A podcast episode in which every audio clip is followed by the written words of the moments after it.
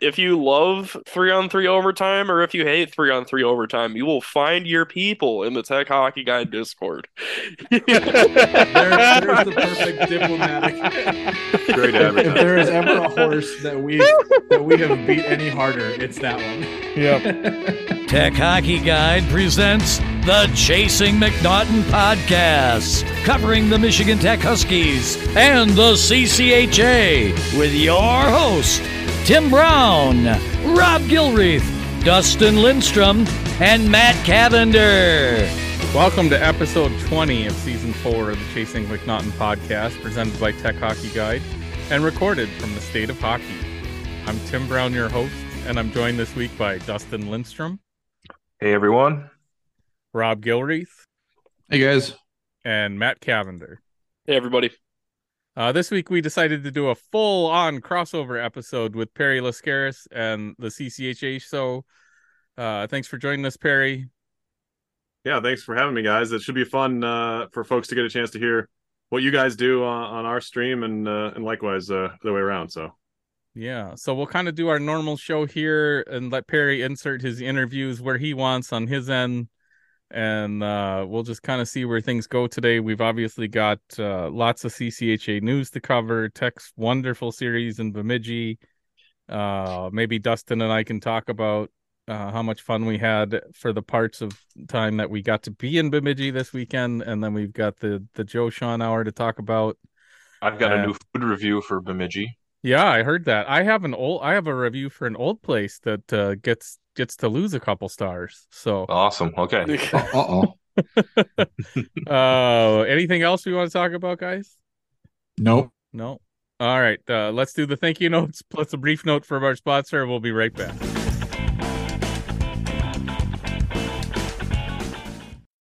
You ready? Showtime. On May 3rd, summer starts with The Fall Guy. Let's do it later. Let's drink a spicy margarita. Make some bad decisions. Yes. Audiences are falling in love with the most entertaining film of the year. Fall guy. Fall guy. Fall guy. That's what the poster said. See Ryan Gosling and Emily Blunt in the movie critics say exists to make you happy. Trying to make it out? Nope. Because I don't either. It's not what I'm into right now. What are you into? Talking. Yeah. The Fall Guy. Only in theaters May 3rd. Rated PG 13. We fund everything a Tech Hockey Guide from listeners like you. You can show your support by becoming a patron at patreon.com slash techhockeyguide. Whether you're interested in question priority, access to patron-only Zoom chats with coaches and players, instat deep dives, extended versions of the podcast, unedited video or audio, early access, or commercial-free listening, there's a level for you. We also now have 15% discounts off annual memberships with tiers ranging from 2 to $50 per month. Again, sign up at patreon.com slash techhockeyguide.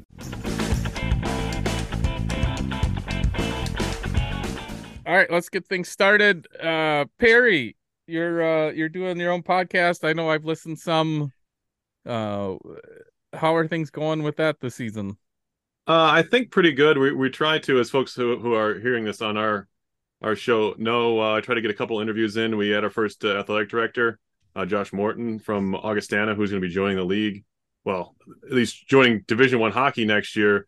Uh, they're going to be, you know, playing a few games against each team to sort of work their way into actual full schedule after a few years. But uh, you know, they have a brand new rink, Midco Arena, going in up there that should be ready by uh, the middle of next season. So, um, you know, it's uh, it's been good. Uh, try to get a, a player and a coach when I can, um, and uh, so that's what people should uh, expect uh, down the stretch. It's going to be you know more and more interesting trying to find storylines to to talk about. But uh, I think for the most part, people have enjoyed it, and uh, and it's good a good experience for for the uh, student athletes as well. To uh, and we get to hear from some of the things. That's kind of the original goal was to hear from the kids themselves uh, and try to ask them some some interesting questions so that I that I could. So uh, ho- hopefully people are listening and uh, enjoying the CCHA show.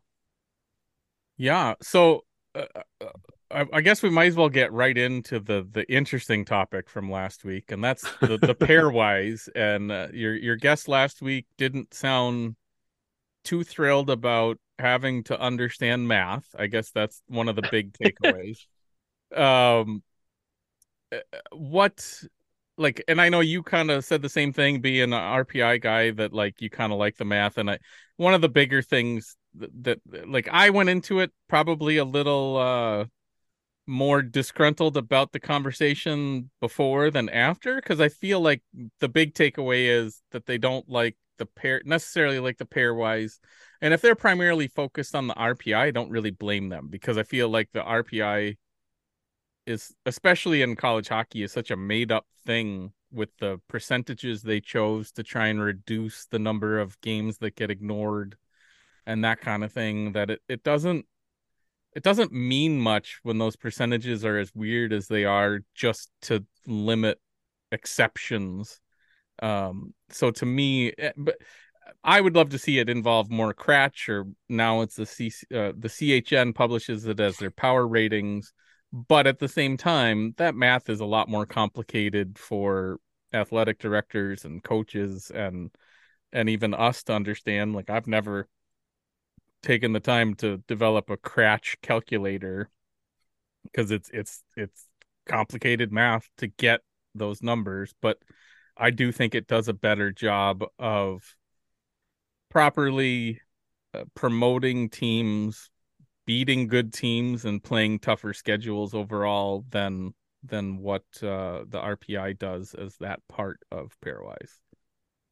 I do I do just want to make one distinction between you calling me an RPI guy. That was referring to Rensselaer Polytechnic Institute Yes. and RPI being rated rating percentage index. Uh, I do want to make that I'm not an, I'm not a rating percentage index guy. That's Uh, true. That's fair. Yep. Yep. That's Yep. fair. No. Very confusing for the listener. I got you. Yep. Not not too not not everybody's been Puckman in their life. Uh, Not everyone's had that opportunity. Yeah. we can argue until the cows come home about how fair the numbers are. We've talked a little bit about how um, pairwise can put too much emphasis on out of conference games so that it seems like your conference schedule doesn't matter as much. But to me, at the end of the day, I'd rather um, the tournament gets selected by data and numbers that can be backed up that were calculated throughout the whole season rather than a room full of people that was like, all right, I guess these are the ones that are going to be in the championship. Like, kind of, it kind of goes for football. Yeah, Yeah, because and it's- like so as go ahead, Dustin. I was just gonna say, and, and it's transparent. Everybody knows where they're standing. Yep. There's no Well, secrets. except for There's this, no. except for this year, Stonehill decided to be thrown out halfway through the year. So No, that little I don't of think fun, that but I don't think I that's oh. I don't think that's what it doesn't. happened. It doesn't affect that much. No, No, but I Oh, don't know. think I think they were thrown out no matter what because they weren't going to play enough, and the decision was ultimately made to just announce that they're going to be excluded because they didn't get more D1 games. Yeah, Um, and they should be excluded. and they should be, and the right. and the yeah, for sure. and the UConn administration that thinks it's a problem. I'm going to take a wild guess that when it's all said and done, that those games weren't going to help them get in. We'll have to see, but like it's not likely. If your tournament chances got dusted by Stonehill's one to four games at the D1 level getting thrown away, uh, you you probably didn't deserve to be in the tournament. I'll I'll Right. say that. You know, Yep. the uh, and co- we talked about this a little bit before we started recording but one of the things that i found really interesting and somebody pointed it out on our discord i forget who originally but if the alaska series between uh, up in alaska between tech and alaska means a lot to michigan tech right now michigan tech is sitting 10th i guess i should look are they still 10th after harvard won I just looked now. As long Uh, as we it's are 10th updated right now. Yeah. As Okay. long as it's updated, we are. Yep. So uh, at least then I know what I'm working with here. So Tech is currently 10th, tied for 10th, but winning and sitting in 10th. And I think Alaska's 19th, right? On the regular ones, Dustin? You got it up yet? Yep. Correct. I have So- it on my screen. So if Alaska and Tech had split that series, Alaska would be 12th and Tech would be 19th. And if Alaska had swept that series, Tech and, and Alaska would be flipped with Alaska at 10th and Michigan Tech at 19th. So that is one of the bigger problems with pairwise is and the RPI is putting so much emphasis on those few non-conference games. But what else does it have to go on in comparing conferences? Like that's what it has to do. I think KRACH does a better job of it. Uh, I might have to bug some of our our better programmers to see if we can get a KRACH calculator because I would. The other thing you don't know is what impact uh those games would have on KRACH. Like I don't know what Alaska sweeping Tech does to the KRACH rankings. Um, but the biggest thing to me that you that that you don't want the smoke filled room for is are you really telling me that like if our RIT had not lost um I think they lost their last game, right? I think they If- split last weekend. Yeah. So if they had swept last weekend, they'd be sitting in an at large bid right now. And you're telling me that a committee would have would ever give Atlantic Hockey two teams if RIT all- was there and didn't win their tournament? I don't think Alaska. that ever happens. Or Alaska. Like if if Yeah. Alaska wins out, they're probably in pending in a bunch sure. of weird stuff. Uh and I don't see how a committee would ever put Alaska in even if they end up being what would it be? What, 22, right? 22 8 and 6 or 8 and 2, something like that. I just don't see that Yeah, that's happening.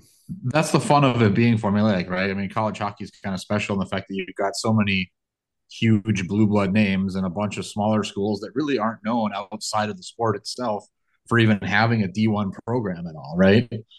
And, and you get that name recognition the NCAA is probably going to go for when it comes to, you know, deciding who's going to make it into the tournament. This solves that problem. It's it's a formula. You know Yeah. what it is at the beginning of the year. You know who makes it in, and there's nothing a committee can do about it besides shuffle some names around for attendance after the 16 teams are figured out. You know who they're going to be. It's fantastic. I love it.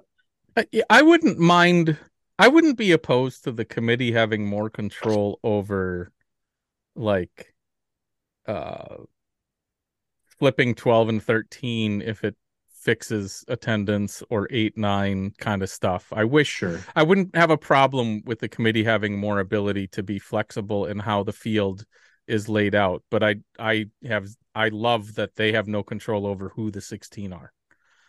Yeah, they get their teams and then they get to deal with them. Yeah. Yeah. Yeah, I would it have be no a little- problem if you, if especially if your RPIs were really close and the number of compare like Like point zero zero. Like right now zero Ohio one, State and, then Western You go on a title win. yeah like right now Ohio State and Western both have 52 comparisons and they're within 23 RPI points like you're telling me if it if it saved a headache to flip those two that you they shouldn't be able to do that I think Yeah, that that's the be difference okay. between a two and a three seed. So Yeah. Yeah, I think protecting the top four is probably what needs to never change, right? But after that, yep protecting the top it's okay four to mix it up a bit. And then I feel like the, the only other thing is making sure that anybody who got in that's outside the top 16 stays in that bottom band. Uh, other than that, Yeah, I think I I am think okay with some shuffling. I think it would be really interesting if kind of along those lines of thinking that, like you said, protect the top four, but then the committee gets to decide everything else. That'd be kind of an interesting kind of uh I don't think that's not necessarily what I want. I'm just saying it would be interesting if Yeah. uh if they if they would end there as like, you know what, I think these two teams would match up well together. We're just gonna toss them in this regional. That could be kind of neat. I don't I, I think that could be something that might toe the line between the football, like just completely smoke filled room thing and doing it the the good old fashioned math way that we love. Well, it might help attendance and help bring back some of these Midwestern region possibilities if there was a little more ability to adjust that to fit your location and try and get the right teams there. And part of that problem has always been, at least lately, has been, you know, we only have the one West Regional, or even when you had two, like if you had 10 Western teams, that some of them have to go east. But not, but none of the Eastern teams tended to end up going west at all, which is fine too. Uh, but yeah, it's I I I I like the RPI. I like pairwise because, like you guys all said, you know, and once you get to the tournament season, the teams know what they need to do to to guarantee themselves a spot and know what is how much stuff's going to hurt them. And I think it's it's good that it's not unknown what what needs to happen for sure. And I, I think it also should be said that any of the drawbacks with the pairwise and RPI is not it, the problem isn't pairwise and RPI. The problem is the nature of college hockey schedules and the fact that with the amount of games that we play in college hockey, there is such a limited amount of crossover games. That gets Yeah. fixed in other in other sports. Like if you watch bas- basketball stuff on on ESPN, they have RPI. They don't use it really, except for you know maybe as a comparison when you're in a smoke filled room. But it works a little bit better when you have more crossover games between the conferences. Right now, it- Well, and I think the, bigger biggest problem drawback is East versus West, the divide. Yes, it- like there just the East isn't versus enough West. comparison there. Yeah. Right. So there's so much that hinges on a small subset of games between East and West.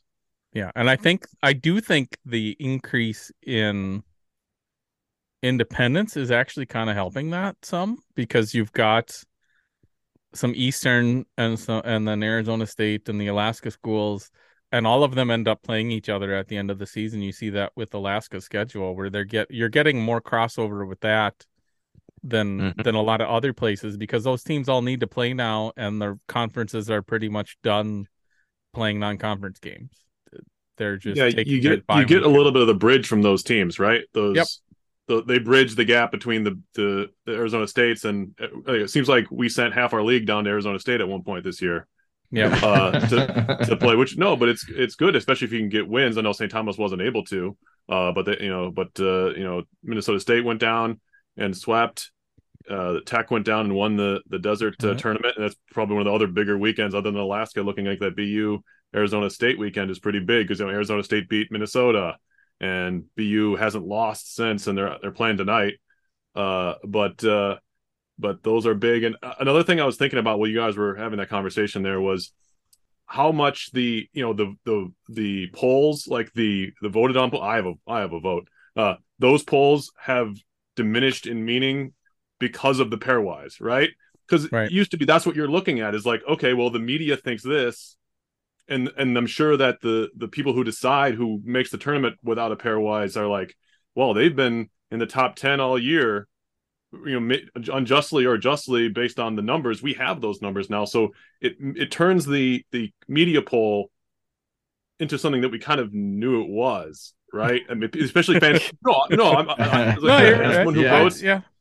and publicizes it it's it is what it is and i think we've done a good job and i think it's it's the fact that it's not a big deal except for to say hey we've been number one or we're in the top 10 it, it's it's cool. It's bragging rights. It's whatever you want to make it but it's not a be all end all and you're not worried about what some no offense some writer in you know in boston or in you know in ohio or detroit is going to say about your team. Well, and the other thing that also I think happens too is as we get into February, January, February, I think your pollsters start looking at the pairwise and seeing how it compares to what they think, and I think they start adjusting to the pairwise because that's that's the ranking. Like that's that's what it is. I mean, I know Tech didn't quite get up to ten, uh, but they're right there with with uh was it Harvard and Cornell, I think, are 10 and 11 in both polls, and Tech's 12 again, I think, in both of them. I thought I saw not my not my fault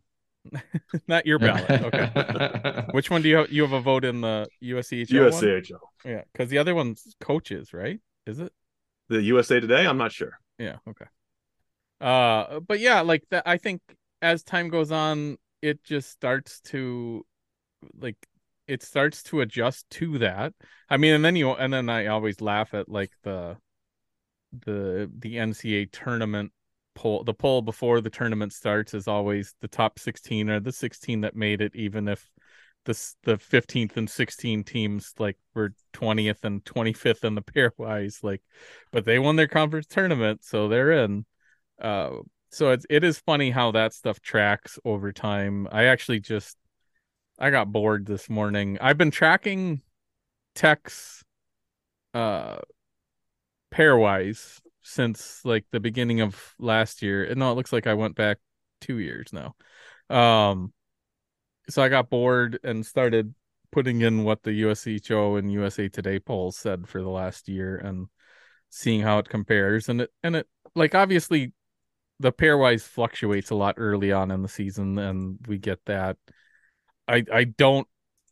uh, We've had this discussion on the podcast before, where I don't necessarily agree with the thought process that there's no point in looking at it till January.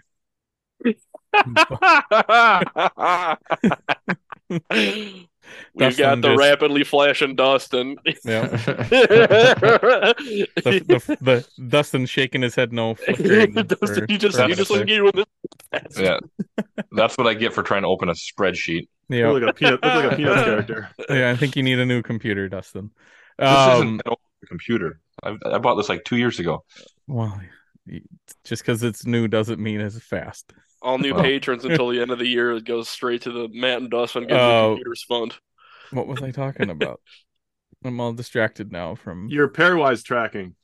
Yeah, but so like the oh yeah, I don't necessarily agree with people who think pairwise doesn't have value till January. You just have to accept the fact that uh there's a lot there is volatility, but if if you if you continue to do what you're doing and you got yourself 13th in the pairwise in November or 5th like Tech was 15th um, at, at Thanksgiving.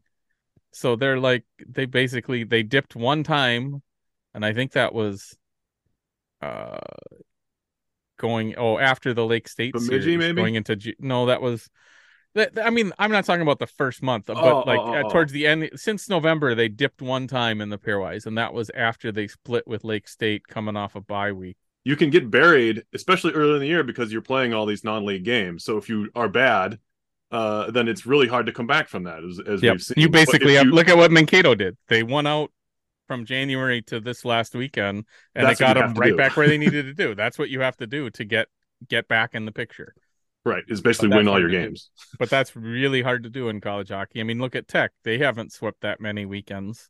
Yep. Uh, on the season, they just did some important ones like St. Lawrence and and Alaska, and then uh, the last two weekends are the big ones, and then the tournament in Arizona would be the other big one. Yeah, just don't blow up. Yeah. Don't Yeah. blow up. Keep playing the way you've been playing. Keep winning four to five points a weekend, and you'll your ranking shouldn't drop. It Just win games and you're good at hockey, idiot. pretty much. So Perry, was there any topics that we kind of normally don't cover that you wanted to talk about since this will be on the CCHA show? Uh, yeah, we can talk a little bit about uh, some some clinching type scenarios, and it's really kind of unfortunately, you know, thanks or no thanks to uh, Ferris State, who who I do like to kid about, uh, as you guys do, I'm sure with with Harrison as well. But uh, their big weekend, right? Uh, uh, Yeah. Five points kept them in certainly within striking distance of, of the of the home ice, uh, Mhm. but actually only uh, Lake Superior State is the only team that still can't go get home ice with three weeks to go.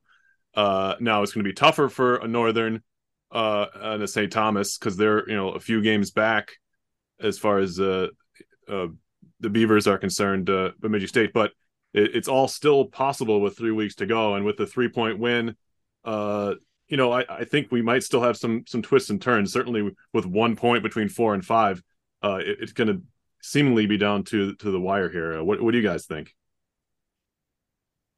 I have loved how much parity the conference has had this year. That we're in February and we still like it's still like throwing darts at a board how this conference could shake out.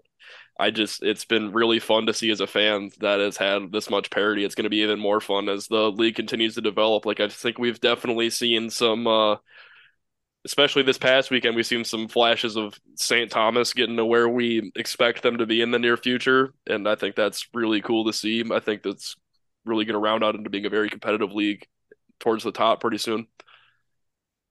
I think St. Thomas is coming along faster than folks expected, right? I mean, they uh, they, they didn't stay doormat in doormat mode for long. you know, splitting with us, splitting with uh, Minnesota State, splitting with Bowling Green is, Yeah, they're- is they're nothing something- to, to they're shake like- a stick at. They're five, three, and two or something in their last Yep. ten. Is that right? Yeah, Mhm. Yeah. Yeah, yeah, crazy. yeah. They got uh, they've got the same amount uh, of W's as they do L's there for the last few few weekends. So that's not too bad uh, for a team that just started up. So they're they're going to be frighteningly good. I think if you look five years down the road, they're they're threatening for the top of the league. Yeah, easily, once without any once they Well, have and their facilities and they and they are you know right there in that Twin Cities market and they're able to pick up some of those kids that are like playing prep hockey or in some of the more affluent suburbs, like they could really be scary in a hurry.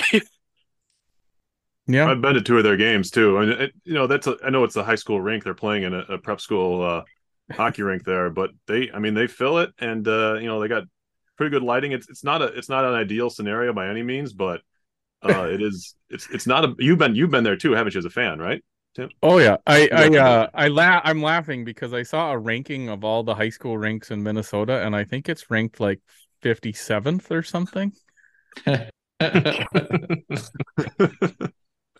And I might be I might be too nice because the other number that popped into my head was like 89th or something. I know it's really it's it's it's a high school rink, but it is nowhere near one of the nicest high school rinks in the state for sure. So I I'm glad to see them moving on to someplace else. I don't think we ever Yeah. talked about it on the podcast uh, about the the giant donation from somebody that didn't even go to the school to help them build a new rink and some new facilities. It's it's pretty crazy the the support that that program gets from that family specifically. So Yeah, seventy-five million is the highest, uh, the, the largest gift in in Minnesota University. Any university has given, gotten in Minnesota from Lee and Penny Anderson. It's going to be a basketball and uh, and hockey facility on campus.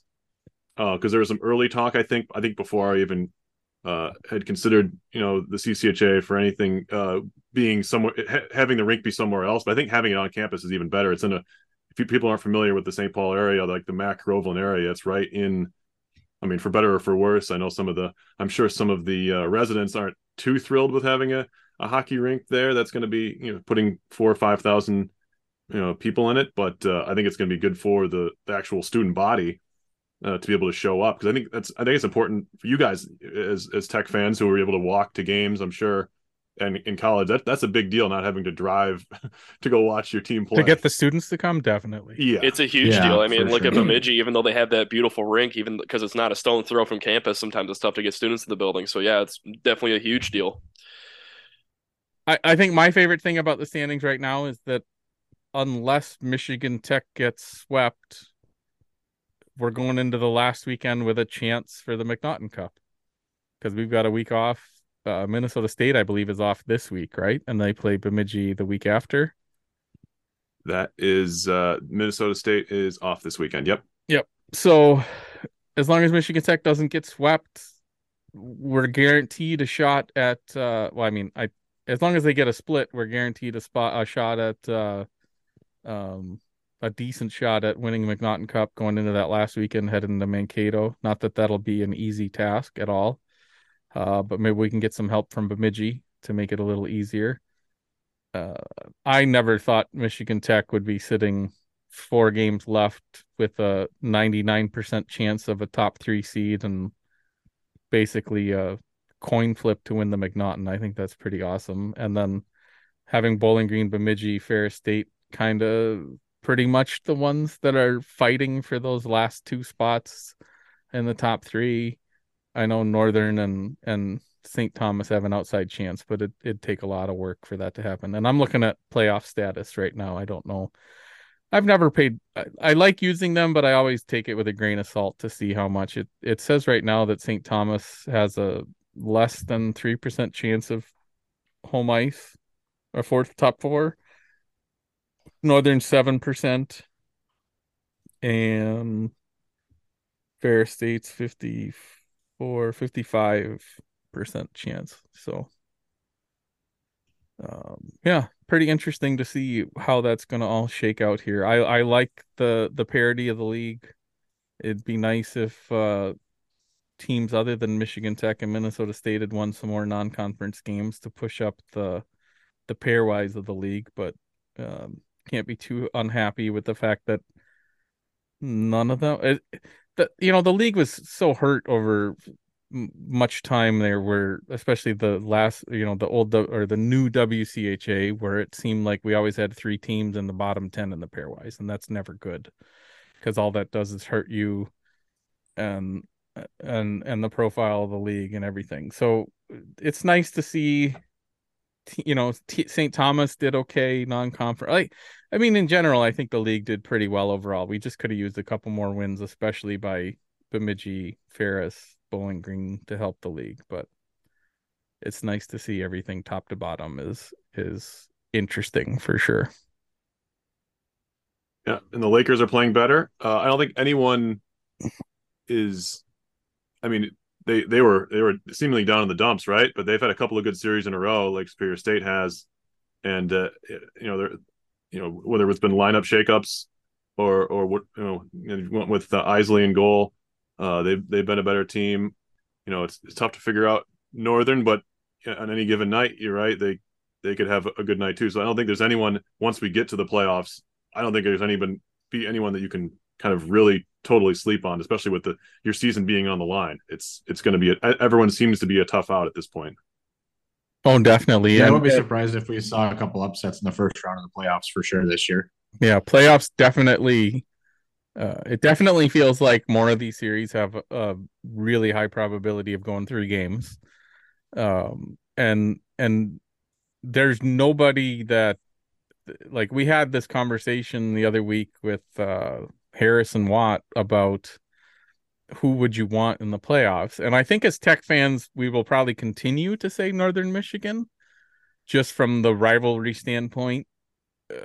But like there it's not it's not like other years where there's a team where you're like man i really hope we get them because you know we've got a good shot at just sweeping them and not and not uh, stressing about it. Like i don't want to as a michigan tech fan i don't i don't want to see lake state again because we haven't done that well against them st thomas is is coming on and i don't really want to face them and if it's if it's a choice between those two or Northern, I'm gonna take Northern every time just because I think the the rivalry aspect and and Tech has kind of had uh uh Grant Potulny's number to some extent. So I Yeah. think I want absolutely no part of Ferris right now. That's for sure. Yeah, and I don't think we have to worry about that. Hopefully, yeah, so. hopefully not. at least not in the first round.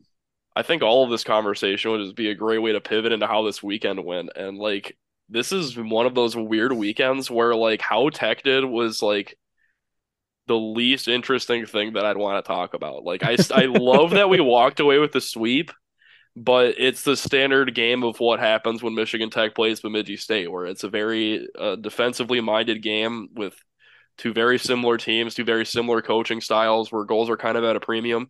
And I'm very happy we were able to take it to the Beavers and uh, get a couple of good wins in there.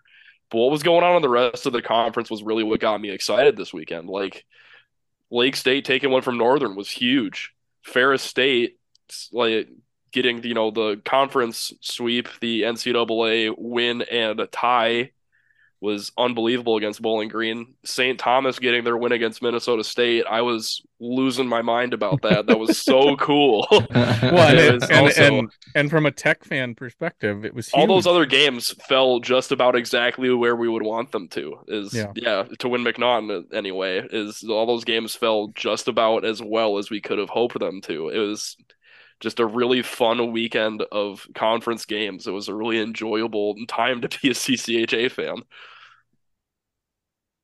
Yeah, but I only got to watch one or two games, not the rest because I was at them. Uh although I did watch I did watch um uh was it the end of Bowling Green Ferris with the shootout and Probably the end because it was the last game on Saturday. yeah, Oh, the so I I watched a bow. little bit. Yeah. Oh, I man, missed, that was I missed that sweet. live because I just had it on my phone while the kids were all playing in the hotel room. But the um yeah, the bow was was was awesome. I love that. I like the I like like I don't I guess I don't pay that much attention to Ferris State Bowling Green and I know they've kind of been rivalry ish because of the distance, but at the same time I don't think Ferris has been uh, like I don't know how much of that rivalry has been as like back and forth as like Tech and Northern where you've got like I'm not talking about like the the previously built in rivalry, but just like the the back and forth of like no matter how bad you are, anybody can win any given night. Where I feel like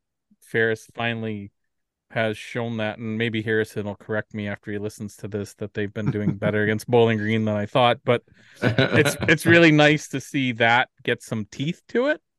And and for I love I love the goalie ball, ball bow after the the shootout win to just kind of be like, thanks guys, see you later. it was nice. I Yeah, love those like of, a lot of action there. You had Austen Swankler's uh, point streak ended at uh, I believe 19 games, which is the longest in the country. Uh, he's certainly, I think, still going to be uh, in the in the running for a, a Hobey uh, top 10. Uh, Blake Pietila, I think, uh, in this in that same boat. Uh, it's tough to make a huge argument. Maybe David Silye as well from Minnesota State, but it's tough to make an argument for what those two, you know, what two, what players have done more for their team this year than those two guys, as far as Blake and and uh, and Swankler. Um, yeah, but, I, uh, I I wrote I wrote this down earlier today. So Blake. Pietila is top ten in goals against average, save percentage, wins, shutouts, and saves. Now he wasn't that high in saves until after Saturday night, which I guess isn't that surprising since I think that's one of the first times he's faced that many shots in a game. He had 30, 30 what 37. saves on the yeah, Saturday 37 night? saves. Yeah, and like some of these like it's it's like he's sixth in goals against average but like one of that what is it the harvard guys only played like five games but he must be just over the the minimum to count. So like yeah top he's sixth in goals against average third in save percentage second in wins first in shutouts eighth in saves. Like if that's not the richter front runner i don't know who is this year because it's not like devon levi's been blowing the socks off anybody. The the other main candidate would be the Quinnipiac goalie, I would say. yeah, Perets. Yeah, But he just he doesn't have as well rounded stats as as Blake does, and he doesn't he's not uh getting the shutouts that Blake is. And what is it, It- four four straight shutouts on Friday night now for him? So um and I and, and we get to laugh now. Um he is the first NIL deal for Tech Hockey Guide. Or we we do our authentic Michigan Tech jersey sales, and somebody requested a Blake Pietila jersey, um, and somebody canceled their jersey order, so they got replaced. And I'm like, well, I guess we can reach out to the team now and find out what's going on with that. So, so Blake's gonna get a cut of that as our first ever uh, NIL deal, which I think is kind of cool and very fitting. I know I talked to Joe about it a little bit, and he made some joke about he's like, no, I'd I'd love it if the stands were full of Blake Pietila jerseys. He deserves deserves all the accolades. So it was kind of cool. I think I think Joe understands where his bread is buttered this year. So It- it's not easy. It's not. I don't think. I don't think it's easy too to be the you know the preseason goalie of the year. Right. We've seen it's in all the the pressure, whatever you want to call it, is on you uh, to Mhm. be the guy and to still go out and do it. I think is a certain level of of uh, you know of just of fortitude and and you know he hasn't. I'm not gonna say he's done it yet, but I'm saying like what he's done so far has certainly been enough for me to say like it's it's uh, it's been to, to go out and walk the walk after maybe you didn't talk the talk, but somebody talked the talk for you, and uh, and uh, being able to do that is is a pretty big deal, I think. Yeah, and I think it's even uh, what you know. Obviously, the shutouts are there, which has been really impressive. But like to be leading or that high in all those categories, despite having a five goal night against Bemidji and a four goal night against uh, Bowling Green, where he only played half a game, and uh, of what was it, five against Western and half a game before he got pulled. Like to still be that high in all those categories and a lot of it's just because of this last stretch uh since the Saint since the Saint or since we left Arizona he's played in what eight games has four shutouts and allowed what five eight nine ten eleven goals in eight games so it, it's pretty impressive and how many straight awards has he won is it three or four Three in a row and six on the year as far as Okay. weekly. Uh, and then uh, I'm not. uh, By the time people hear this, he, he might have won the, the national goalie of the of the month for January, Okay. but we don't know that either. It's it's it, it comes out probably between now and when this gets released. So when when does uh Wednesday. when did we do CCHA month yet? For January, he was the goalie of the month. Okay. Yeah, last last week.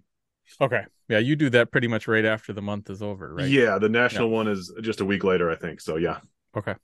Cool.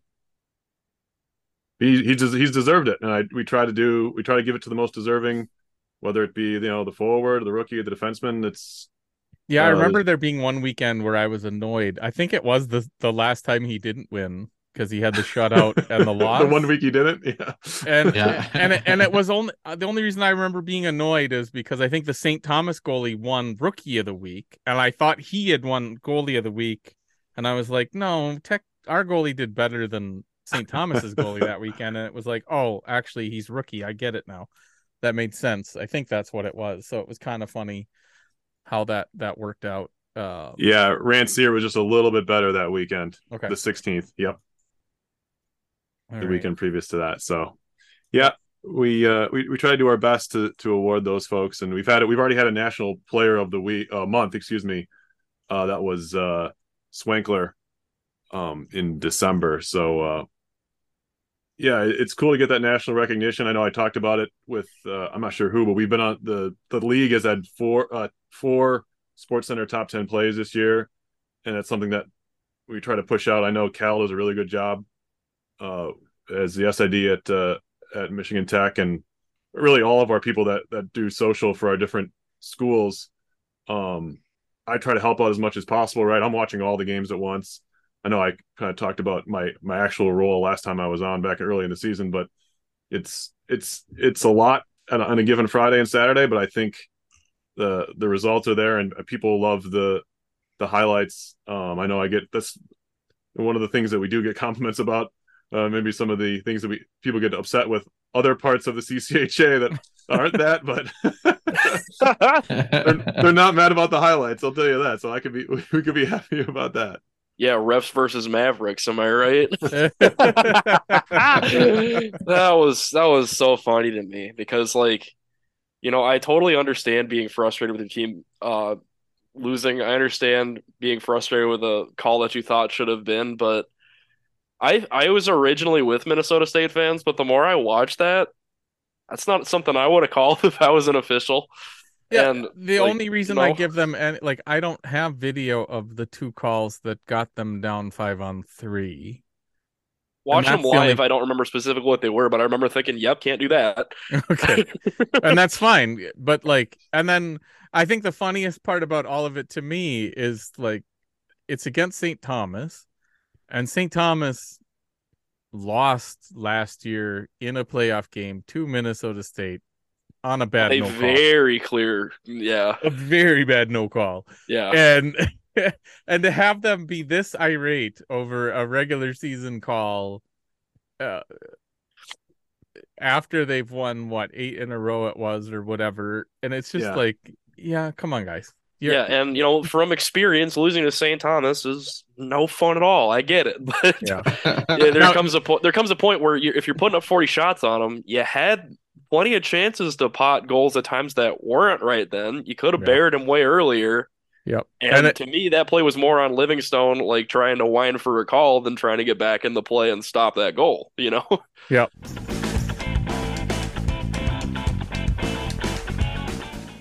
Do you work in manufacturing, product design, or product development? Is your business trying to improve efficiency while also producing at scale? Livonia Technical Services can help.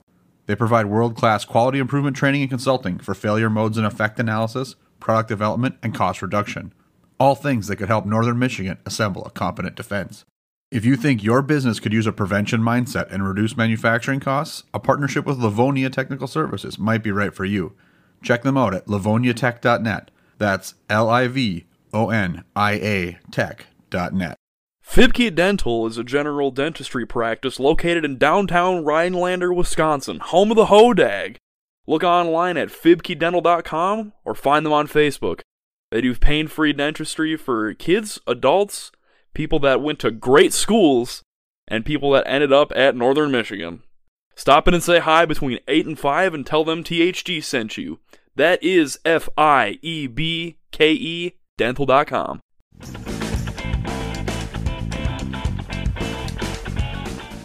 their reaction kind of reminds me of how pissed off I got at the linesman for not just dropping the puck at the end of Saturday's game in Bemidji on the faceoff violation because I like some some Bemidji fan asked me what that rule is, and I'm like, I think it's this, this, and this, but I still don't understand it, so I don't know. Like, I don't, and it's so hard from the crowd to see what one of those five things they did wrong each time because you can't watch the the the centerman and the wingers and make and see what like you can't watch all of that and see what's happening and i just didn't like how that all went down at the end there but it didn't end up costing tech so it was Yeah.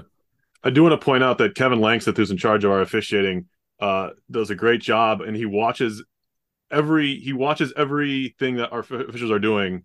He, you know, he's, he's not like me. I have like all four games going on at once. He goes he goes through every single game, and he makes you know he gives feedback to all the officials, and like the amount of care he puts into it.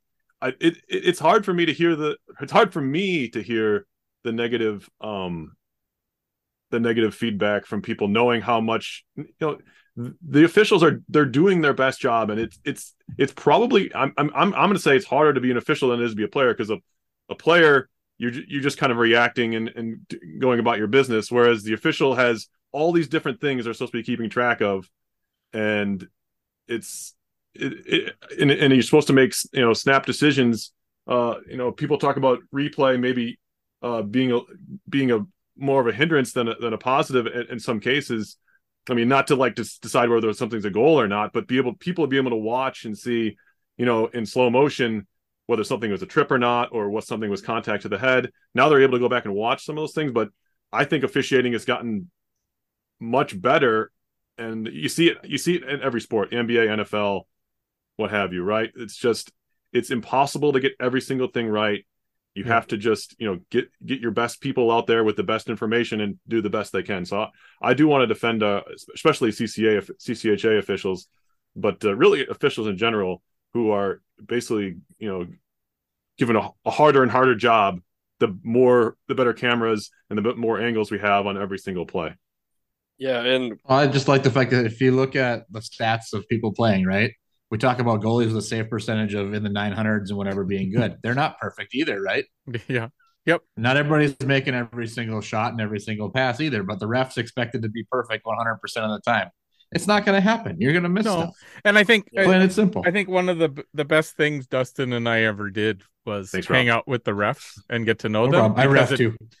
because it became Just not hockey. uh, because you understood that like uh, they're doing the best they can, and you get to know the guys, and it's not like Yeah. any of them have vendettas against teams. I remember was it Uh, and everybody thinks everybody thinks they do. It's the craziest thing. You're just like, no, I just want to ref a good game. Yeah, I, exactly. And like I like we're we're at least pretty pro official on the podcast. I don't know if I can speak for way too many people, but it's at the end of the day, I like I want to see us win, but be, beyond that, I want to see a good, clean game by the rules, and who's going to make sure that happens? You know.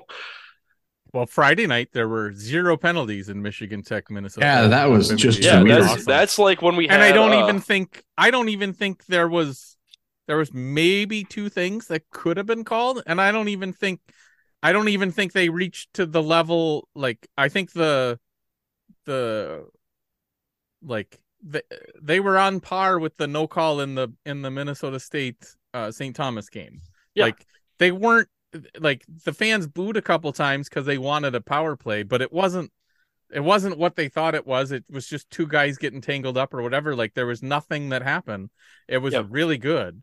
Friday night was exactly what Kevin was talking about when we had him as a guest last season, where if you get a game like that when both teams are playing hard and by the rules, it is the best place on earth to be an official because you're just basically a fan with the greatest seat in the house. Now I'll say that game wasn't the most exciting thing in the world. It was Because a there was- Tech game. I I I know, but but Saturday night had some power plays and penalty kills and like some shots that like went through the crease but missed kind of stuff. Friday didn't have any of that.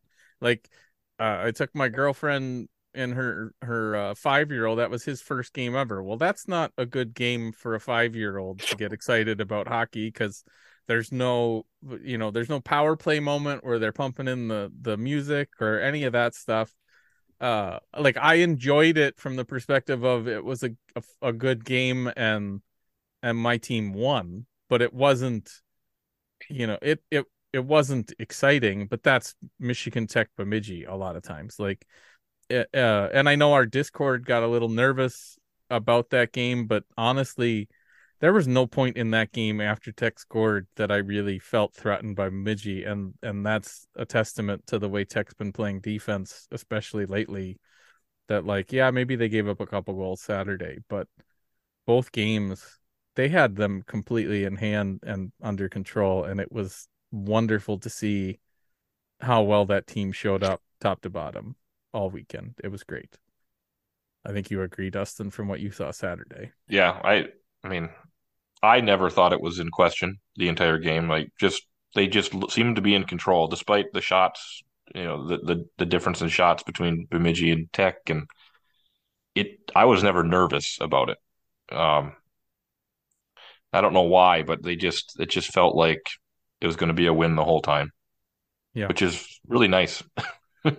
it is. Especially it's very different than some some years past for sure. It's really frustrating when you're Lucas when you see your team play a really good game and it never really feels like they're in it. Lucas is our uh, Bemidji fan that likes to hang out on our Discord, but he's uh, on that note, we're looking ahead to 23-24. I know I'm gonna have a conversation with our IDs and coaches about it, but I know when the CCHA reformed, uh, there are you know standards that all eight schools agreed to meet by uh, by next by next year's season. I know some of schools were slower to bring them in. Some of them came in immediately, like Minnesota State, um, who already had a great production under Greg uh, up there. Um, but I know that even in the last couple years, I know Northern's Northern's looks really good, and and, and Tech, from what I've heard, has made some some improvements to their cameras and at least the number of them and some in the quality. Uh, and there's obviously a few schools that we're trying to get to where everybody else is, but the, the goal is to have as you know as little a difference as you can see in quality at least between uh, Team A and Team B uh, on our you know on our streams. So uh, that's one of the things that we're as, as funny as the, as the chipmunks may be, may be for you guys. Oh, yeah, yeah, we want, those, want those guys to go away permanently For- so we can all uh, en- enjoy Yeah. Beavers hockey. Well, yeah, Yeah, like like Ferris State's done a lot to improve the quality and and everything, but I know they they went through some growing pains there that first weekend when Tech was down there with Still are, yeah. with some interlacing issues and something's not quite right. But you can tell that the I could tell that the quality was way better that weekend. it was just the similar issues of interlacing instead of uh Yeah. Or some kind of leg issues that were causing some uh, problems. But yeah. and I'll I'll stand up on my broadcasting soapbox for just like one second here and just just zoom out. Just let me see the whole zone. Just zoom out. Please, please zoom out. Yeah. I hear And you, but the bottom line for me is it's really nice to hear that the like standards for broadcasting are such a big point of emphasis for you, Perry, and it's been it's been noticed, especially from being fans in the old WCHA where it was pretty much just everybody throws their own thing together and who God knows what quality you're paying for on a given night. And Oh man, those, definitely- those old Huntsville broadcasts were the best.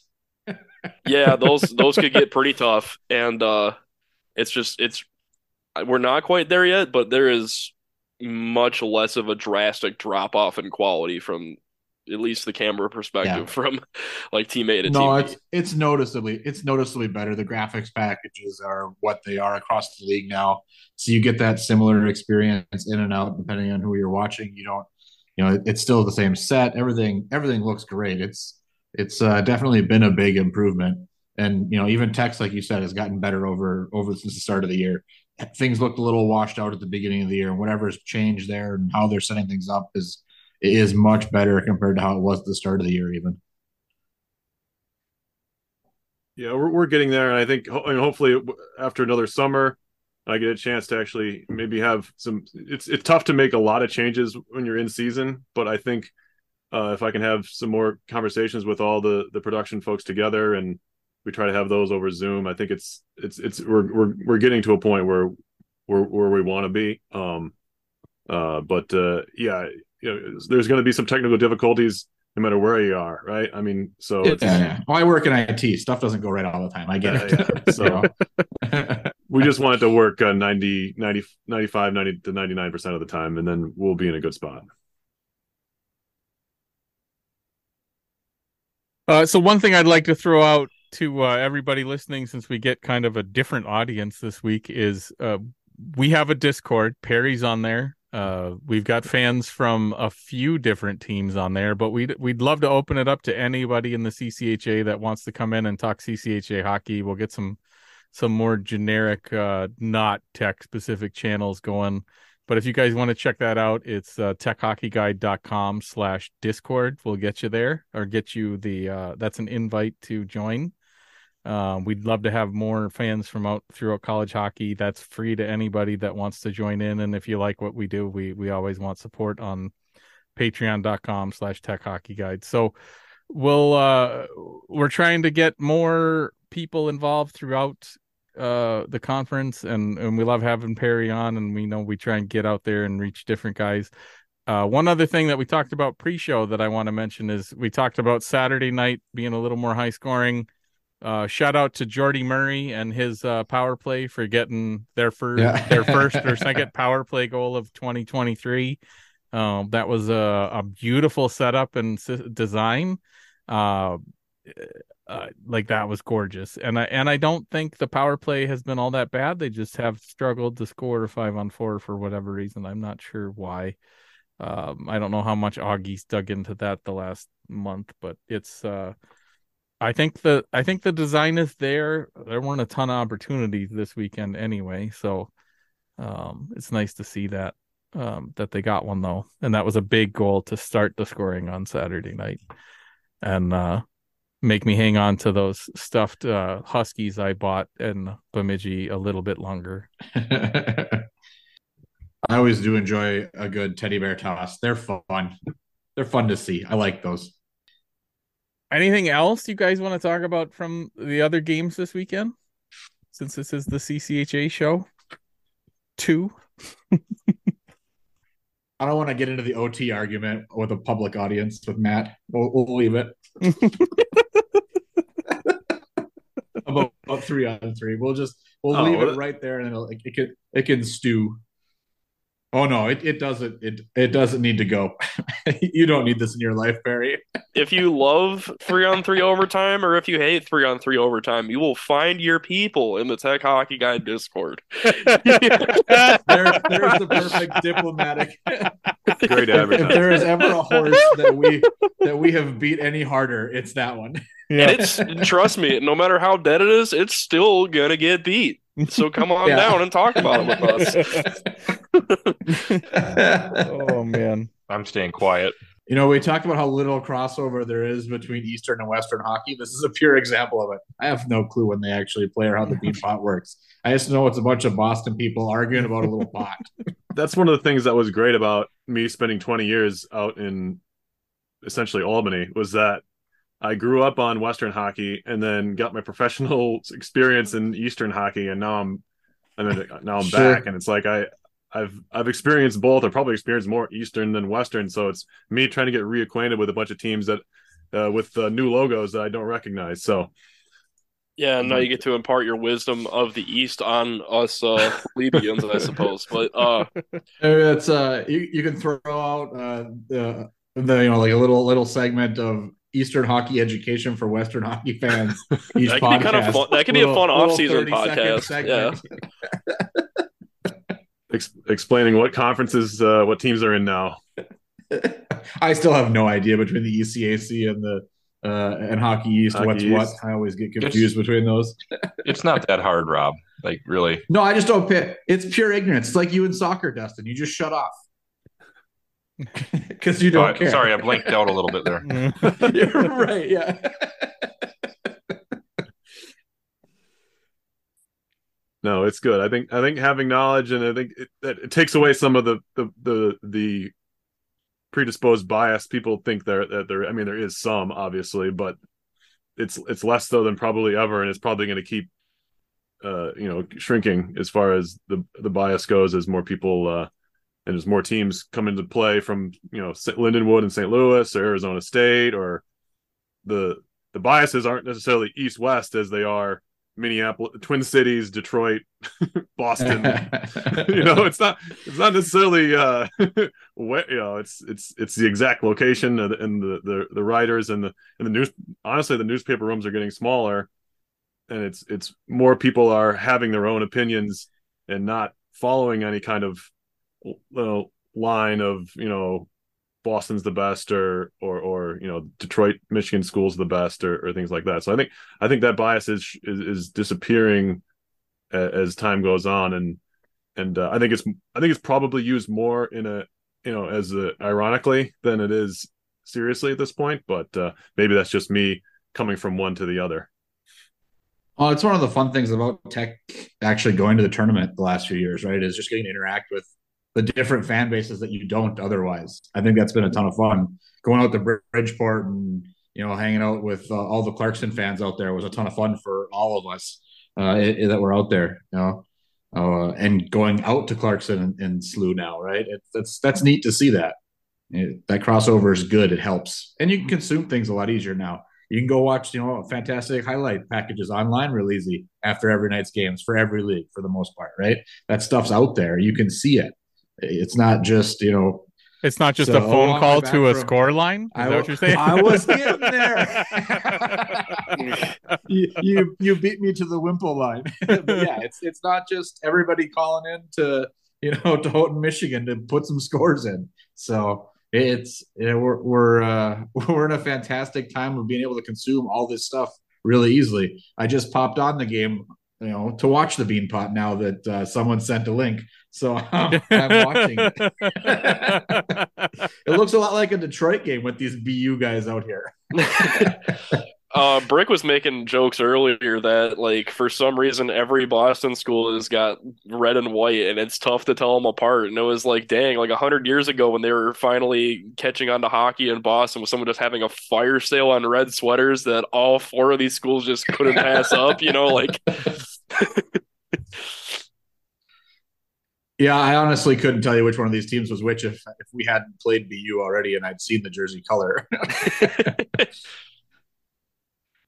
it's tough to root for a team that's not the Huskies in a game, though. That's for sure. But I'm see, not. that's why I just do anyway. just for our own help. I know that Pairwise be damned. I know, yeah. I know for I know for the result that we want for pairwise, but that's not the result my heart wants. Right. So, so now that we've But no, gotten off mean- on a nice long tangent, uh, one thing that we probably should talk about since this is the Chasing MacNaughton podcast and I am shirtless guy. Uh, happy birthday to Mitch's Misfits. It is 19 years today since it became quasi official at Winter Carnival in 2004. Um, I was looking it up. I looked up the schedule and figured out that it was uh, two or three weeks before this weekend is when uh, Chris Nesbitt and I actually asked Mitch Lake permission to name it what we wanted to name it, and he was all in. Um, and that's why it's Mitch's Misfits because we stood behind Mitch Lake in the press box. Uh, Yeah, you you weren't uh, you obviously were in Bemidji, so you didn't get to hear the Bemidji State announcers uh, reading off, you know, the typical question firing. Mhm. But uh, th- those guys are one of my favorites to listen to from an away standpoint. Uh, Harrison's up there as well, of course, you know, a friend of the pod. but uh, the Bemidji State guys, were they will answer or ask most of the things that get emailed to them, no matter how stupid they are from from the Misfits and former Misfits, right? Yeah, if it's And, not an uh, FCC violation, they'll pretty much fire it, which I love. right. so they, they they're answering they're answering questions, and one of their questions that they asked back to the fans to get answers from uh, the grab bag group was why are there called Mitch's Misfits? They uh, they went in they were curious enough to know, and, and of course. About uh, 20 minutes later, they asked the Misfits to stop emailing them. They've got it answered. And they, don't, they don't need any more reasons. Yeah, yeah, I was They're like, I. I So almost I almost wanted to uh you know, half jokingly walk over to the press box and plop down and tell them the story, but uh, I was a little busy with kids and everything. So I would imagine if you uh, if you were to talk to them and show up in the middle of the period, they would be fine with the storytelling. Those guys are great to listen to. I, I love I love their broadcasts. They're fun to Yeah, it's uh, like they're fun to do. And if there's a home Bemidji game, I'll pop that on. and I'm know, pretty sure else that is done on question got side. asked in like the second period before Bemidji had scored. So I still had the teddy bear toss to deal with, and I'm like, well, I can't really just Sure. Well, we have that to deal with yet. So uh Yeah, makes sense. but those guys those guys are fun to listen to when you get the chance. I uh I I did have fun up in Bemidji. No. Anything else you guys want to talk about? Was there anything you want to talk about from the Joe show, Rob? Uh, no, there wasn't a ton of there wasn't a lot of Joe. there wasn't a good Joeism this week. No, I Um, think I, I, think got uh, just more general complaints that I have to listen to it while cooking Monday night dinner. My wife I was I complained was about that kind again. of surprised. I don't know why. Didn't- I was kind of surprised he didn't have more of an answer to Code Monkey's question about the goalies getting time to warm up before the puck drop at period.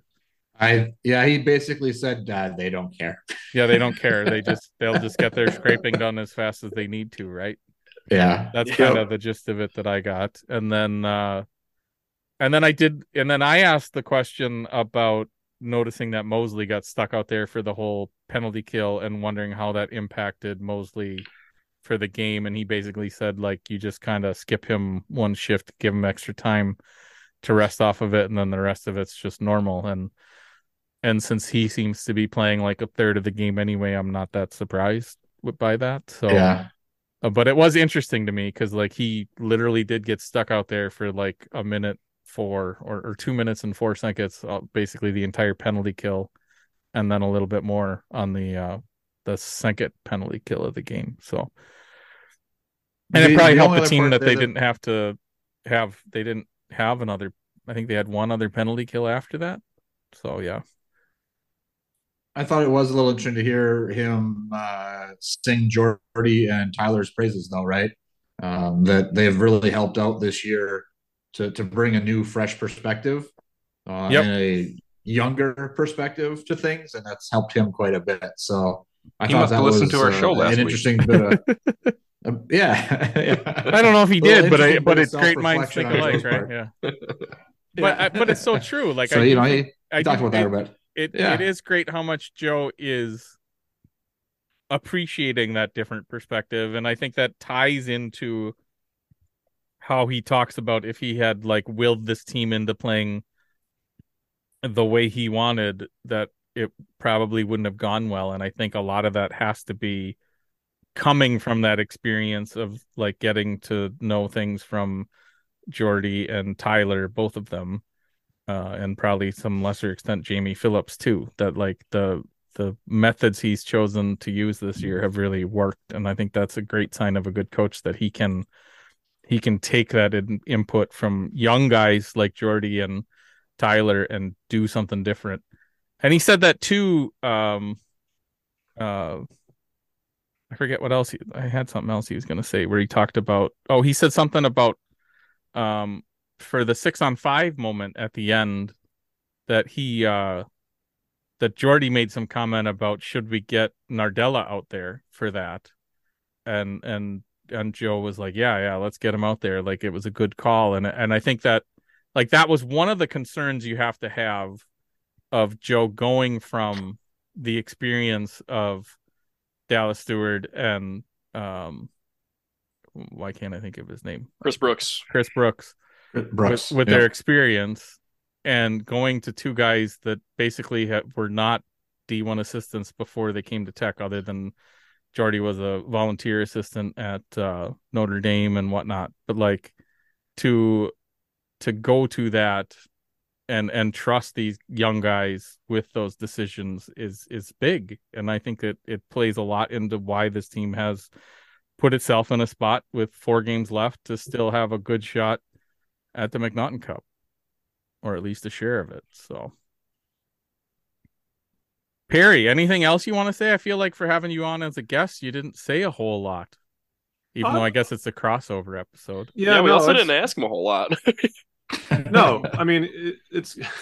I know. I it's, it's a it's a five person podcast. I don't feel like I need to say more than uh, than I than I did. I okay. I will say it's a fun listen, and I'm glad to. I'm happy to be back on uh, uh, chasing MacNaughton a- again, and uh, it's. I think folks will have a chance to hear what you guys. I mean, it's, it's uh, for, from what I can from what I've been a part of this tonight. It's been pretty authentic as to, to what you guys do on a weekly basis. And I think it's good to have any kind of um you know any kind of media that's positive about uh about what we're trying to do and the CCHA is good.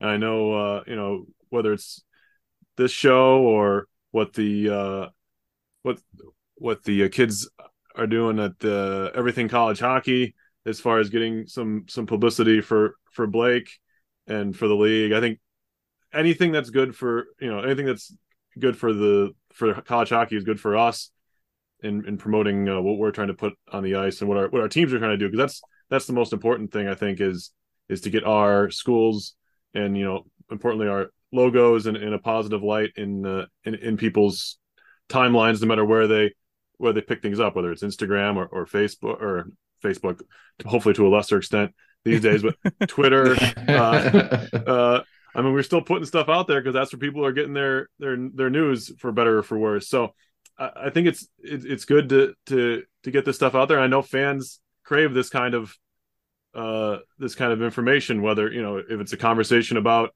you know your your your your daughter or your your girlfriend's uh, son going to their first college hockey game. I, I think that's I think that's fun stuff that that you know that it's to some people it might be whatever, but to some people it's like yeah that's that's a cool thing you want to hear about some some kids experiencing trying to throw a, a husky dog onto the ice over the glass. I mean that's that that's that's I mean that's college hockey, right? That's Right. That's why that's what we were kids when I was a kid. You know, I like I dreamed of going to Mariucci, and when I finally did to go watch the Gophers, it was the it was the coolest thing, and I'd stay up late watching the Gophers play the Alaska games until I, I probably got to watch the first period. My mom would say time for bed, but like those are like the, the those are like what you remember from college hockey. So I think any anything to kind of have that you know for older fans to listen to the show and have those kind of memories or for people just finding college hockey through something they saw they, they saw some St. Thomas highlight on Instagram and they say what's the CCHA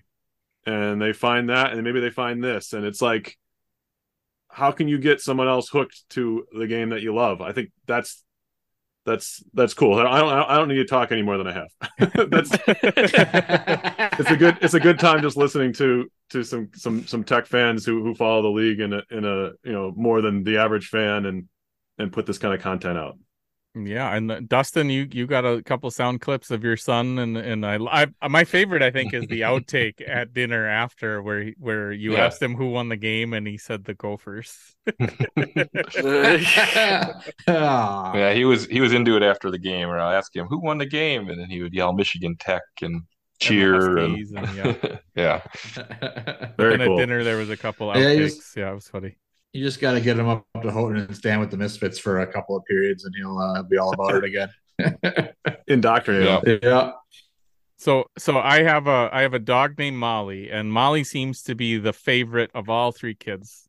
Uh, Parker. So Parker uh doesn't call them the Michigan Tech Huskies. They're the Michigan Tech Mollies. nice. yeah, yeah. Which which fits right into my daughter because when when Michigan Tech scores and we're like hanging out, like uh she's probably on her iPad and we're like watching in my bedroom and and Molly's laying on the bed. If Michigan Tech scores, Molly Joey usually jumps up and like hugs Molly and said, "Molly, you guys scored."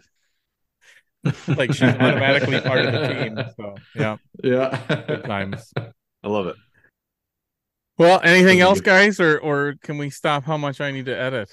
What, I think- what airport were you flying into to go to Bridgeport? Okay, I think more importantly, we had Oh, next we weekend went- is we Winter flew Carnival, and we've said nothing about we have it. said Can we at nothing about Winter Carnival. That is Can we at least can we at least like give out some predictions for that before we At even least think explain about me what it is. Yeah. yeah, we're we're playing Bowling Green at home for the Winter Carnival series, which is Okay. you know a huge a huge deal in Michigan Tech. It'll- So whole big party for half a week, and we've we've somehow managed to just completely gloss over that fact and not talk about it at all. And now we're just gonna go straight to straight to predictions because Well, and then the other thing too is it's not just Carnival weekend; it's Senior Night Saturday. Yeah, Yeah, that's true. It's a- I don't remember that ever happening, to be honest. No, yeah, it's Like, weird to have it because we usually round out the before the CCHA days, we'd round out the season like at Northern, at least in the WCHA era. So it would senior night was always uh, whatever night was the night against Northern. Yep. And this is th- this is uh, this might be the first year that that's not true, isn't it? No, last year I believe was also a senior night that was not against Northern. Okay. Anyway, so Bowling Green is going to be coming in real mad that they did not get the results they wanted against Ferris State. Tech's riding a hot streak into home ice into senior weekend. I think no matter what happens, we're going to watch some good hockey, but I think it's just a emotional series for Tech, and, and it's at home, and I think that kind of carries them through. I'm calling a, uh, I'm going to call a series sweep. Six points. Six. Uh, yes. Why not? It's been a while since I've been that much of a homer. Okay. Uh, Are you calling a Friday night shutout? That I don't know if I have the balls to do. I know that history says that that's a good thing to do, but I've already picked enough of being a homer. I think I don't think I can go that hard off the bat. I know Dustin and I had a good laugh Oh. about how he was a weekend off on his Blake Pietila steal a game, uh, which kind of turned out to be last Saturday night. I like I think Dustin said also that it wasn't uh like I don't I didn't feel all that threatened, but at the same time, I, what did what did Augie come up with? Four expected goals. I believe I haven't night? gotten a chance to look at them. Yeah. Uh, Rob, what do you think? I just think I just knocked my headphones off my head and I gotta fix them. I think uh, I'm gonna go with uh, I'm gonna go with Matt. I'm gonna call sweep too. I think there'll be uh, an incredibly different game than the series versus uh, Bemidji just was. Anytime we play Bowling Green, it tends to get a little uh, chippy and grumpy. It seems lately. So I think you'll see a a little more. There's not going to be a no penalty game. Let's put it that way. I guarantee Yeah, no, I- you, we I'm, will I'm not guessing have we will see more a- a special no teams penalty this weekend. weekend. Yeah. Are you sticking with me on it being a six point weekend too? I'm going to stick with a six point weekend because overtime is stupid. Um, and we'll avoid that. So no, I think Carney's that it's that one special. T- it's for for folks that maybe don't know what it is or what it's about. It's it's the one weekend outside of Northern that the McGinnis is guaranteed to be a sellout no matter what. You have an invasion of alumni coming back up that uh, will will be there. The students are uh, Lubricated. on the end of a Ford. On the end of, I'm trying to say this politically correct. Uh, I think that four was PC worth- enough.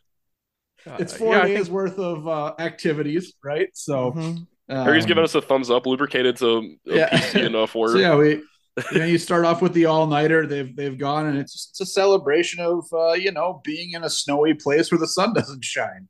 So you get an excuse to have a good time, and, and the hockey games are a huge part of that. We got the weird early ones, so you can get out in time to you know see the parade and everything to go down the hill. It's, it's a good time. Carney's fun. Uh, it's one of my favorite memories is growing up up there and and going to school there and going back home. Right? It's it's a special weekend, and the hockey team, even when we sucked really, really, really bad, was usually a weekend when we got a split instead of just getting swept when I was younger. So uh, now that the team's good, it seems to work even more in our favor. I'd be curious to look back and see what the carnival record is, you know, over the last like ten years or so, how much of a bump it actually gives us. But it, it's uh, it's a good weekend. Six points. I'm, I'm homering as well, with no OTs at all, nothing, just straight six points. Dustin. Well, I can't pick a sweep after those two. You still No, can. you can the five point but, uh, sweep, the four point the point sweep, point they're sweep. still out there. A four pointer is not What a sweep. a it's a what's win a and a four loss. point sweep? um, take going to a shootout and winning. That's five. Or I guess going Yeah. to shootout twice and winning both of them, or I guess, yeah, neither Uh, regulation wins. Yeah, I guess. yeah. that So be- that's uh, you. You're putting some air quotes around it, but it's still, I guess, a sweep. Yeah, so I'll say a split. the Uh, Friday shutout. That's not that's not as much fun as as you guys, but I'll say a split. We can't let Perry be exempt from making a, a, a serious prediction here. Oh, I think we can. I think we can based on his role in the in the league. Yeah. Yeah. I, uh, Switzerland says you both get to win. Uh, I, I appreciate the offer, though, Matt. I think we know what Perry wants to pick. He just can't say it on the radio or on the podcast, right? Um, Everyone have fun. Is that what you think? I, Yeah. I'm gonna I'm gonna go Yeah. with uh, Tech getting four points this weekend. A win, potentially a shutout Friday, and then uh, losing in a shootout on Saturday. That's what I'll say. So they get a win and a tie for pairwise. Um, and yeah, it looks like Michigan Tech has not lost has lost Carnival twice since or once since 2012. And that was yeah, so it's uh and that was uh 2 years ago against Minnesota State. Is is Carnival only Saturday?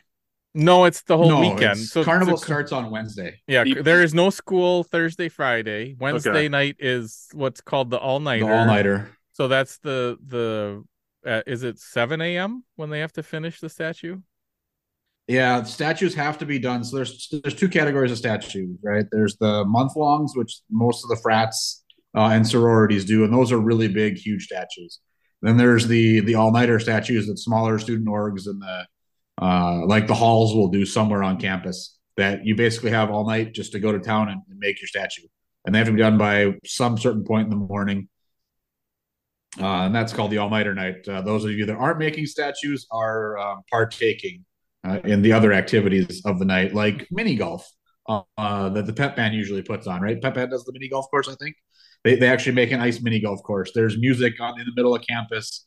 Um, in, in giant, uh, at least there used to be. I think they still do giant. Uh, like a, a dance area because there's speakers that are out there blaring all night long, right? Well, so the pep band always does uh, something a little bit different, but they all the one of the things that they try to do is they always try to do like one little thing that will get them disqualified. That's like their their organization tradition.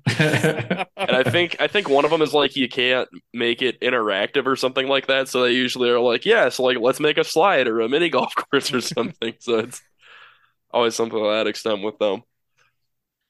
Yeah, carnival is not just a one day event; it's a whole week, and school's out. You know, it's it's a it's an actual legitimate break from classes as well. There's the pancake breakfast. I think that's usually the, right after the all nighter in the mub, right? So Yep, you I can go I get know pancakes uh, after you've been up all night. 2005 when I was living in Ohio, my goal was to leave work Wednesday at some point and make it to Houghton in time for pancake breakfast. I got too tired in Iron Mountain and had to stop driving and take a nap. That's There what I remember. There is a trophy presentation on Saturday for the winner of the tournament based on total goals in the series. Yeah, and we actually, I mean, the total goals thing what was it still an old WCHA before the breakup when Gwozdecky pulled his goalie and decided to teach his team a lesson, and then kind of got grumped at for ruining the total goals series and actually apologized. Yeah. Uh, you know, to to folks afterwards because he basically let three empty netters go in to teach his team a lesson. He just pulled his goalie and didn't put him back in for a while. Yeah.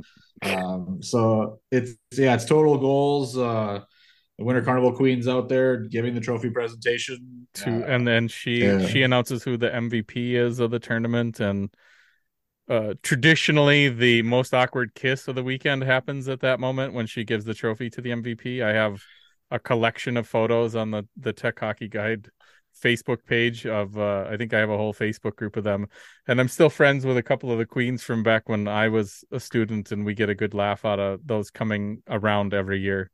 I know Emily Guay always gets a kick out of seeing her uh her trophy presentation and um and uh, like both I remember Colin Murphy and Lars Helminen turning blush red after kissing the queen after getting the MVP trophies. So yeah, good time. well, I think the blue key the blue key guy gives the same or the blue key president uh, gives the same exact speech that's Every been year. given since approximately I've ever heard it. Um, it's re- somebody wrote it in the 70s apparently, and that's the only way they can thank the group.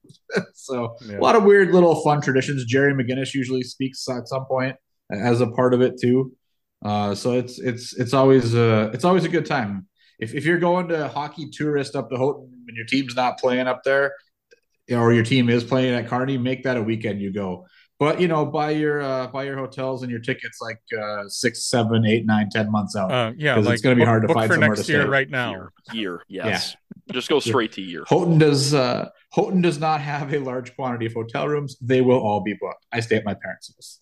Yeah, I think when I think the one time Dustin and I went uh what was that now? Probably ten years ago. At we least. ended up staying we- down in Baraga or something. We didn't we? rented a cabin in like along the Chassell. along, in Chassell and um That was a long walk yeah, we lost Dustin, so he got to walk back. from He made it though. He made it. So yeah. downtown That's, Houghton im- to that's Chatsworth. impressive. and it and it was one of those cabins that really wasn't meant to be rented in February.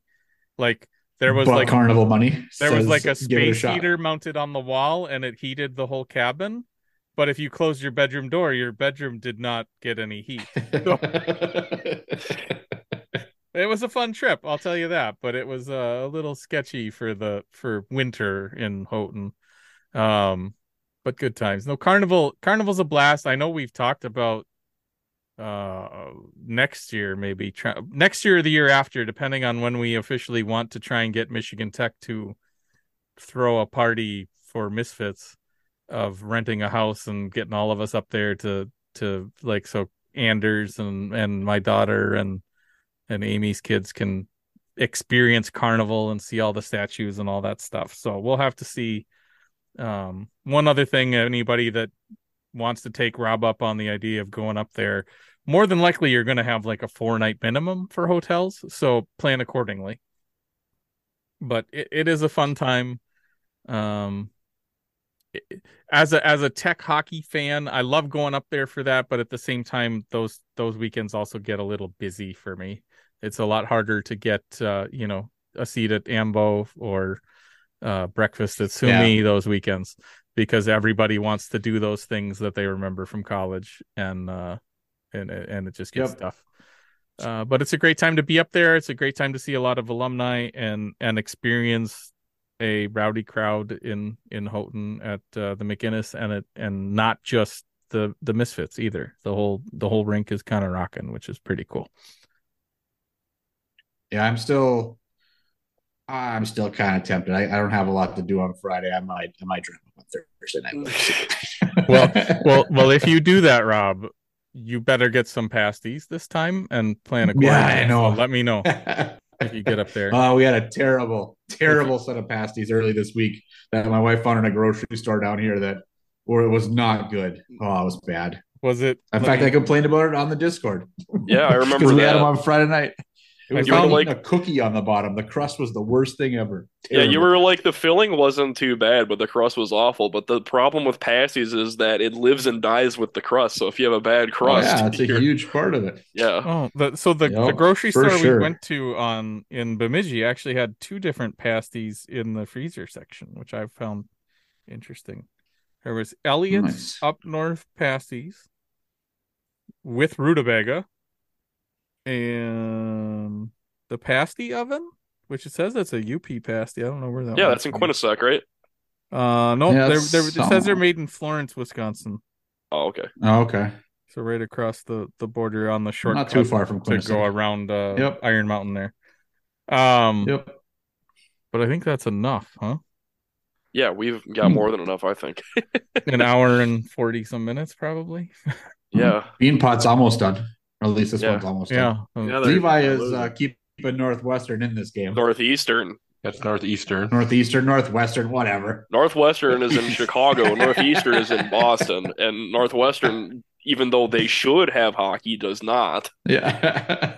One minute remaining in the podcast. And with that, that should do it for this episode of the podcast, the Chasing MacNaughton podcast. Please check out our Patreon and join by visiting patreon.com slash tech hockey guide. Uh, we've got various levels for support from two dollars for question priority and access to some uh, Zoom chats that, if we ever get an auditor, maybe we'll be better about having those more frequently. Uh, five dollars a month gets you extended podcast content. Uh, this week will probably be like forty minutes. We'll see. Uh, patrons at the gold level or above receive unfiltered YouTube video access to the podcast each week. Uh, follow us on Twitter at Chasing Mac Pod or at Tech Hockey Guide. You can submit your questions through Twitter, Facebook, or on our Patreon page. Don't forget to subscribe to the podcast on Apple, Google, or Spotify, or wherever you get your podcast. If you can't find the podcast in your site of choice, please let us know. We'll make it happen. The more you rate, review, and share, the more people can reach. So Oh. tell your friends. Oh, uh, Bean Two to Pot's getting one. interest, interesting. Yeah, Terriers just scored with the the extra attacker with uh, 151 to go. Uh, They waited too long to pull them. Once again, thanks to your to our sponsors, Fiebke Dental in Rhinelander, Wisconsin, and Livonia Technical Services. Special thanks to Mitch Lake for recording our introduction, and our patron saint Doc McResin for his generous donation to get this thing running. We hope you enjoy. Finally, thanks to the thank you notes for all the bumpers in this week's episode. If you like what you hear, check them out at thethankyounotes.bandcamp.com.